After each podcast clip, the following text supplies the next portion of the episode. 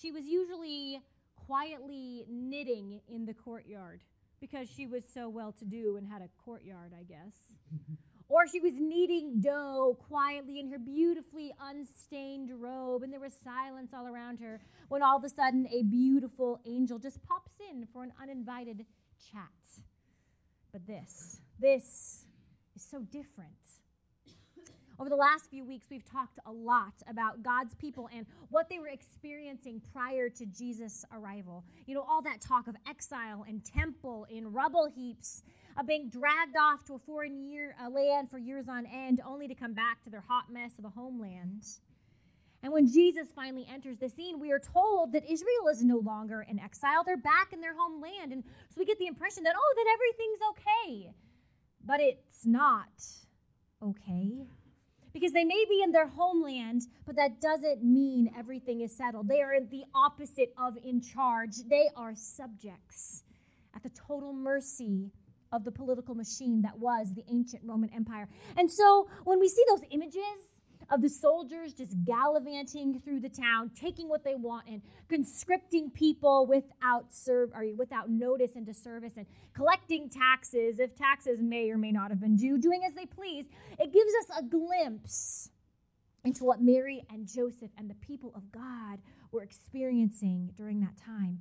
There's a fear and there's an insecurity a lack of control over their own lives and their own circumstances. And it's as if chaos was just bubbling right below the surface, like dry brush just waiting for a carelessly discarded cigarette butt.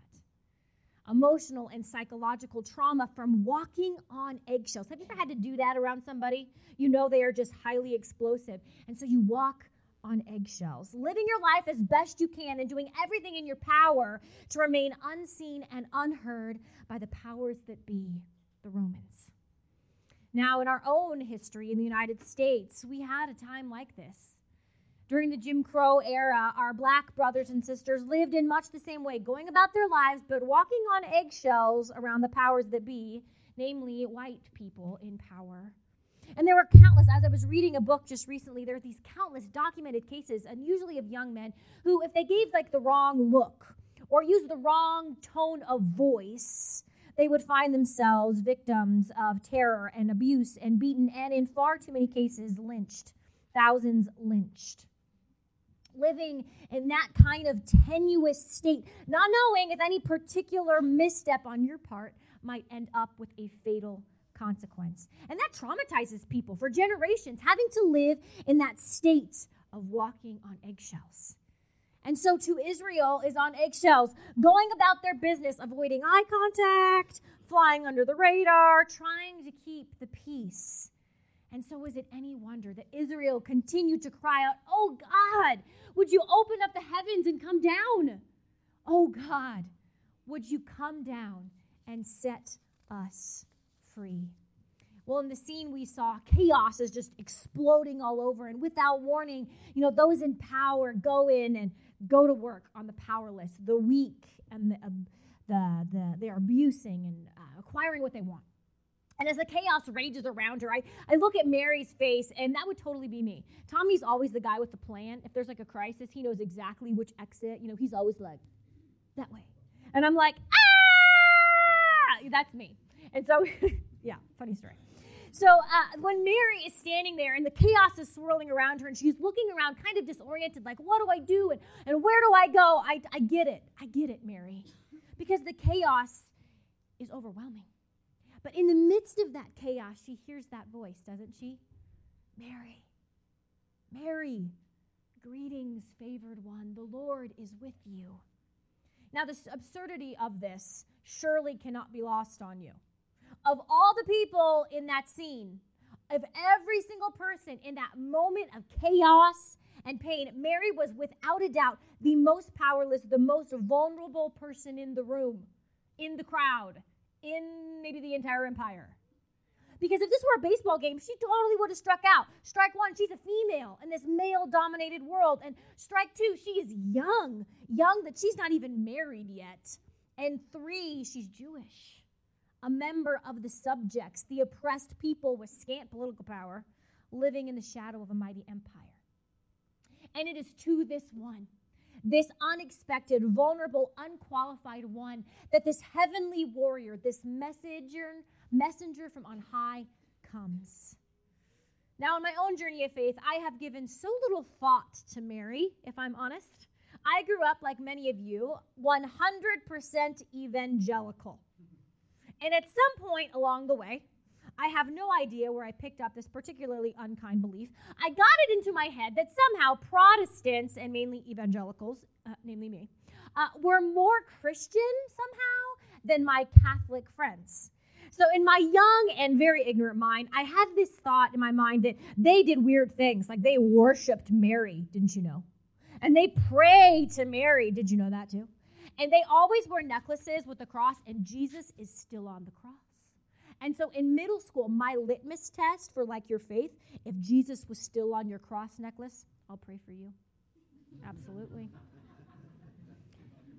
Now, the evangelical solution to the Mary problem was to just hide her away in the closet until Christmas.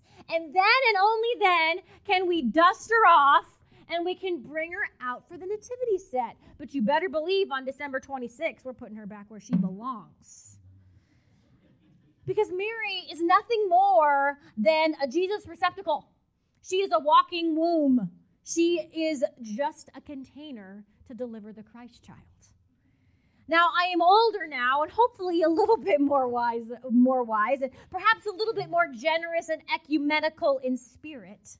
So I am a little gentler with Mary these days, recognizing that what and who God deemed important to the story of God merits my full attention, right? Well, last week we had the a week and a half ago, we had the privilege of hosting our third Christmas dinner for our Bennett parents. Now, many of you are familiar what we do, uh, what work goes on there, but in case you aren't, we have a group of moms in our congregation called the Blessed Group, and it's moms of like toddlers and babies, and they have taken it upon themselves to develop relationships with the teenage parents in the Bennett High School, our, our alternative high school in town. Now, some of these very, very young parents have support at home but many others have been dismissed or written off by their families for getting themselves in such a tangle with this whole baby thing, right? And so we are of the mindset that, hey, the baby's been born, the baby's here.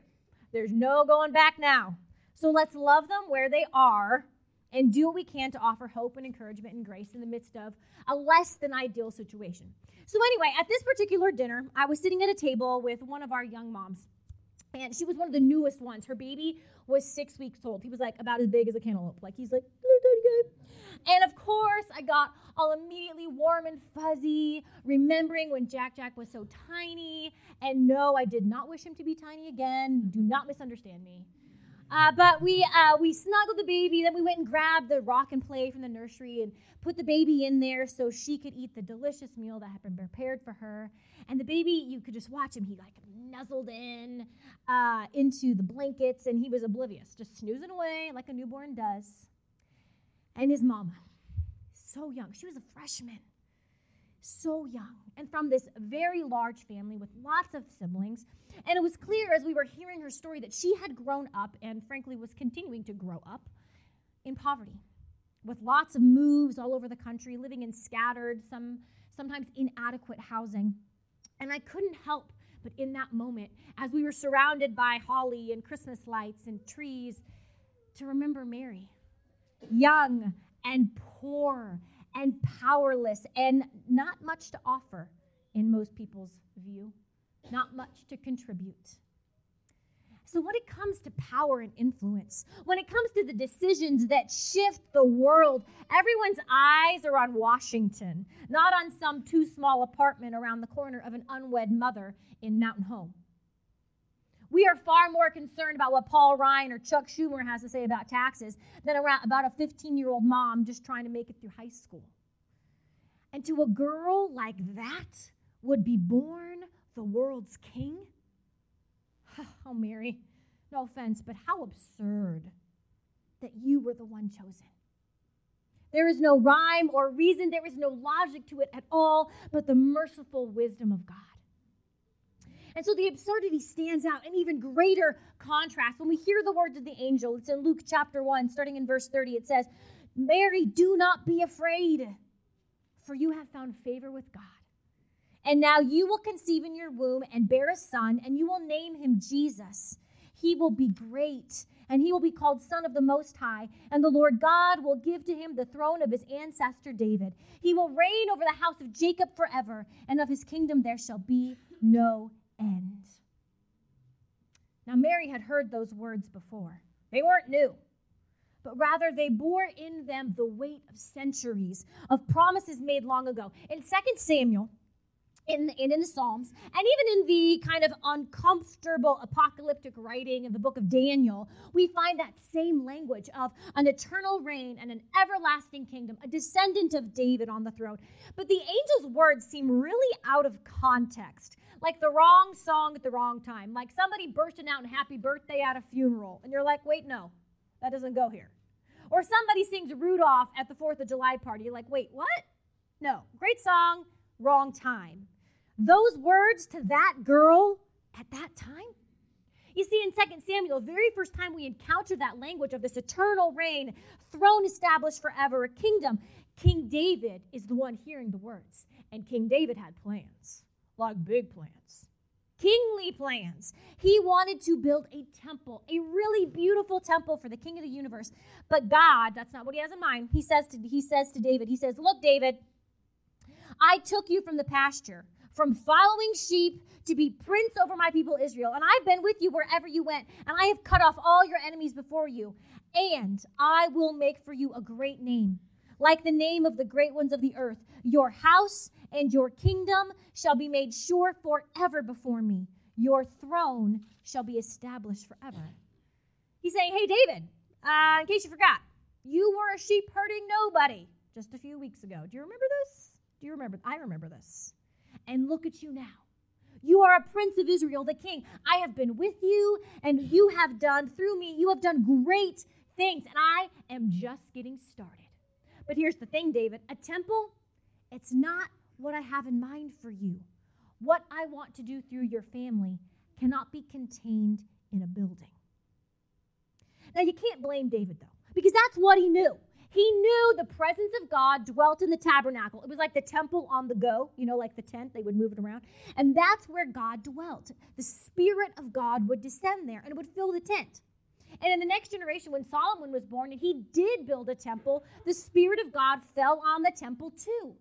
And yet, that was never like the end game. God's goal was like, if I could just get a temple, things would be perfect. No, that's not what God's end game was. His intention was never just to build a building made by human hands. There's more, something grander, something more befitting of a God who's the creator of all, right? So when the angel comes, and uses that exact same language of days gone by. He says, The Holy Spirit's going to come upon you, Mary, just like it came on the tabernacle, just like it came on the temple. It kind of feels like a step backwards, a downward spiral, not a glorious climb. Okay, we have this awesome building and we're downgrading to a teenage womb. Awesome. This is the new dwelling place of the Most High, the womb of a child unexpected is an understatement. Or, or is it? Because if you've been paying attention at all, you should recognize God's MO by now. Because this is so just classic God, isn't it? Taking the small and the broken and the humble and the poor, taking the weak and the powerless and doing mighty things. Abraham and Sarah but a bunch of old childless wanderers? Who was King David but a puny, less than forgotten brother shepherd they left in the field? Who was the warrior Gideon except the lowest of his family and tribe? Who was the mighty judge Deborah but a woman in a man's world? Who was Hannah but a barren wife of a priest? It is just so classic God to take the weak and do mighty things, to take the small and do bigger things than we imagine possible. It is radical, divine initiative. God making a way for our salvation through unexpected means. But you know what else is just so classic God?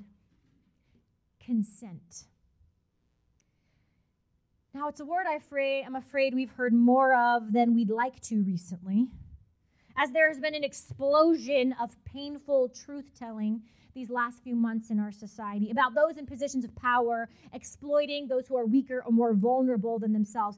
And in most of the stories that we're hearing these days, it rarely, the situations, they rarely come down to a physical strength differential. You know what I'm saying? It's rarely, oh, that guy was just stronger than that person, right? That's usually not the case. It is always about a power differential. Whose words carry more weight? Whose position is more protected? Who is everyone more likely to believe? Who has a stronger sense of entitlement to take what's not theirs for the taking? It's about a power differential. And so, here in this text, when it comes to a power differential, the one that exists between humans and divine, it's not even worth discussing, people. The difference is so great because, I mean, really, who are we? We are but dust. And yet, in Mary's encounter with the angel, the power differential is turned on its head. Because don't you suppose God could have been like, hey, kiddo, you're the gal for the job. Lucky you. Now get to it. Or, all right, little lady, I've decided it's time. Better go get yourself some maternity togas. No. The angel has made this grand pronouncement, and Mary says, Hold up, hold up there, winged buddy. How can this be? I'm a virgin. And the angel says to her, The Holy Spirit will come upon you, and the power of the Most High will overshadow you, and therefore the child to be born will be holy. He will be called the Son of God. And now your relative Elizabeth, in her old age, has also conceived a son, and this is the sixth month for her, who was said to be barren. For nothing is impossible with God. Then Mary. Now stop right there. Stop. There's a pause, a breath a moment in time. The angel has just declared what God desires to do through Mary and her child, but the passage isn't finished yet. As John Stendel puts it, he says, It is as if in that moment Gabriel and God and all the heavens stand in breathless suspense. All history, the salvation of the world now seems to hang on this young woman's answer so often, especially during this season. We talk a lot about waiting, don't we? You're probably so tired of me talking about waiting. Waiting for God to act, waiting for God to heal, waiting for God to come. But in this moment, it's not us doing the waiting, it's God. God waits. God extends an invitation, He extends a call, a mission to join, and then He waits. He waits for an answer for, from a young girl. You see, while the world seems to rage in chaos right outside those gates, while an empire is dominating and subduing without consent or apology, the God of all creation waits. Waits for the quiet yes of a child, a girl. And so then Mary said, Here I am, the servant of the Lord. Let it be to me according to your word. And then the angel departed her. In that moment, in what I imagine to be a quiet but oh so brave, oh so assured, yes, let it be, Mary is transformed. She is no longer just Mary. She is no longer just a walking womb. She is no longer just a mere receptacle. In that moment, Mary becomes the first disciple. Now I know what you're thinking. When you hear disciple, you think of the impetuous, impulsive Peter. You think jumping out of boats. You think of wily and angry Simon the Zealot, of James and James the Beloved, and of Thomas the Doubter. You think of the top 12. I get it. Not Mary. But here's the thing in Luke's gospel, being a disciple has two elements you hear the word of God, and then you put it into practice. You hear, then you do. You listen, then you obey two sides of one coin, the coin of true discipleship, you might say. Listen and obey. Now, when I was a little girl, I heard that phrase a lot. A lot. Stephanie Rachel, listen and obey. And my brother is here and he will confirm this is not a pastoral story. This is true story right here. And it's actually a very, very Jewish idea to listen and obey. And I've told you this like five times, so you could probably tell yourselves what I'm telling you now. But You see, the word listen in Hebrew is the word Shema. And some of you might have heard Shema as that holy phrase that Jews, Jews often recite Hear, O Israel, the Lord your God, the Lord is one. Now, that word hear is the word Shema, but it actually means more than just listen. In the Hebrew language, to listen is to obey. You can't separate the two, they can't come apart. So if someone says, uh, you if you ask if someone asked if you heard what they said but you didn't obey it you didn't really shema it you get what i'm saying if you listened but didn't obey, you didn't shema. You failed. And Luke gets that. A true disciple shemas. A true disciple listens to the word and then he actually does it. A true disciple hears the word of the Lord and then gets to obeying. Now, in Luke, the gospel, Mary gives us our very first example. You see, a few verses prior to that, Zechariah, the father of John the Baptist, he has this crazy angel moment. An angel comes and says, Your wife's gonna have a baby, it's gonna be awesome. And he's like, Uh, no, we're old. And he responds, not in faith, but in doubt and in fear. And the result, he loses his talking privileges for the next nine months. Bummer, dude. But not Mary. God extends the call, He extends the invitation. Mary hears it. God waits, and then Mary obeys. She responds not with fear and in doubt, but with full trust and full faith in the God of her ancestors, in the God who promised a Messiah. God called, and Mary heard. God waited, and Mary obeyed. Now, 21 chapters later, in Luke 22, there's another young Jewish man faced with a call from God. He's kneeling in a garden. He is bearing the weight of God's call on his shoulders, the call to give his life away on behalf of creation. And as Jesus knelt in the garden, head bowed, shoulders stooped, tears streaming down his face, I imagine he called to mind the image of his mother. The image that he had created in his mind. He had been told the story Jesus, when you were, before you were even conceived, the Lord came to me. And I said, Yes. And he tells the story to himself in his mind. In his mind's eye, he sees his mother as she says yes to God and yes to the call. I imagine Jesus as he is kneeling under the weight of that burden, he calls to mind the cold mornings in Nazareth as he would roll over on his mat to see his mother kneeling in prayer again, saying yes to God again, saying yes to that call day after day. And I imagine Jesus in that moment gathering strength from the faith and the faithfulness of his mother. And he responds to his father's call with her language Here I am. May it be unto me as you have said. He got it from his mama. you see, God called, and Mary heard.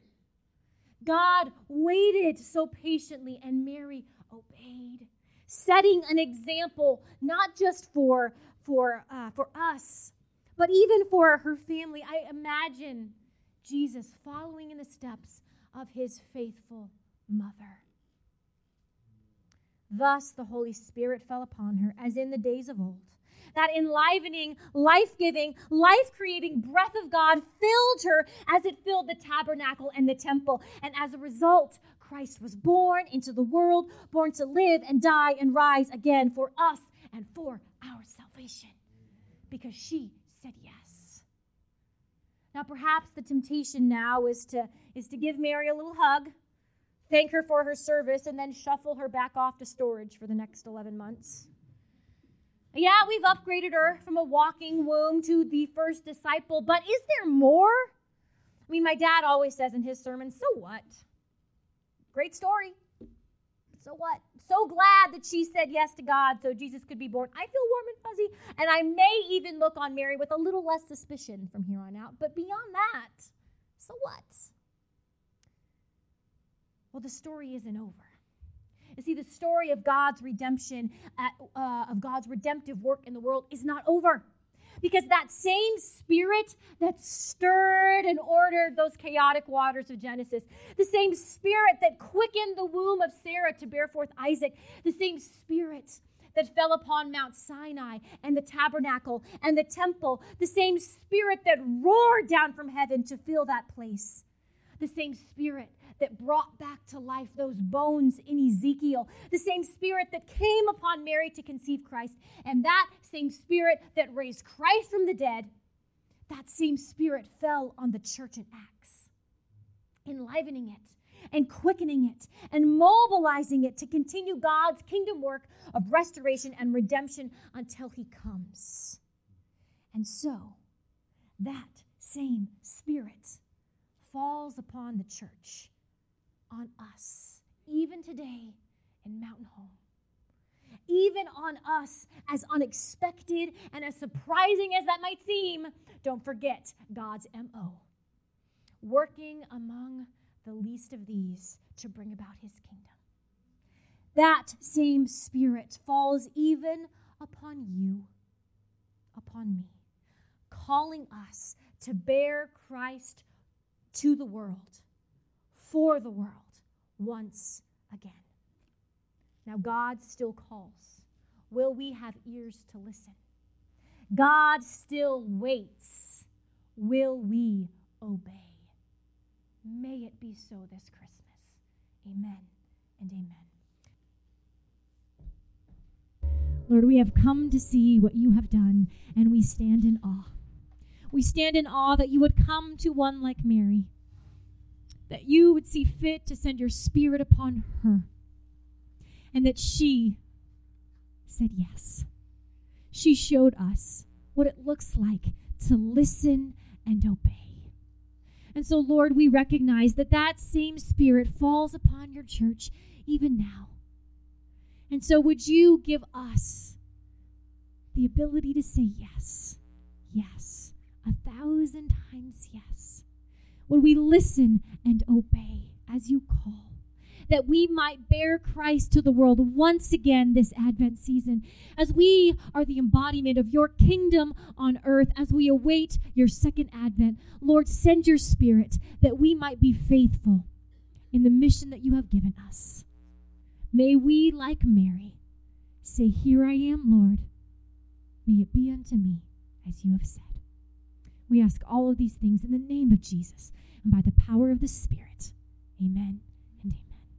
Would you stand as we close in worship? Beloved Christ Church, would you extend your hands to receive the benediction? Beloved Christ Church, may you hear the word of the Lord and may you obey. May you say to him with full faith and trust, Here I am. May it be unto me as you have said. Now go in action and go in peace. Amen. You are dismissed.